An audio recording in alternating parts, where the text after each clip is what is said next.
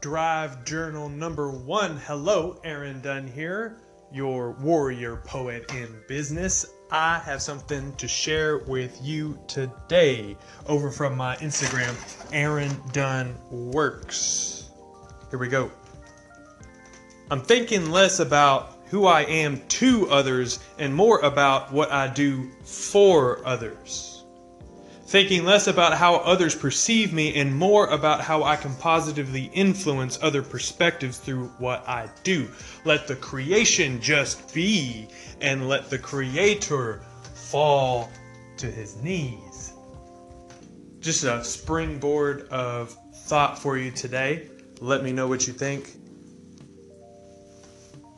Call in through Anchor or leave me a comment somewhere on Instagram. You could probably find it there. Aaron Dunn Works. Have a good day.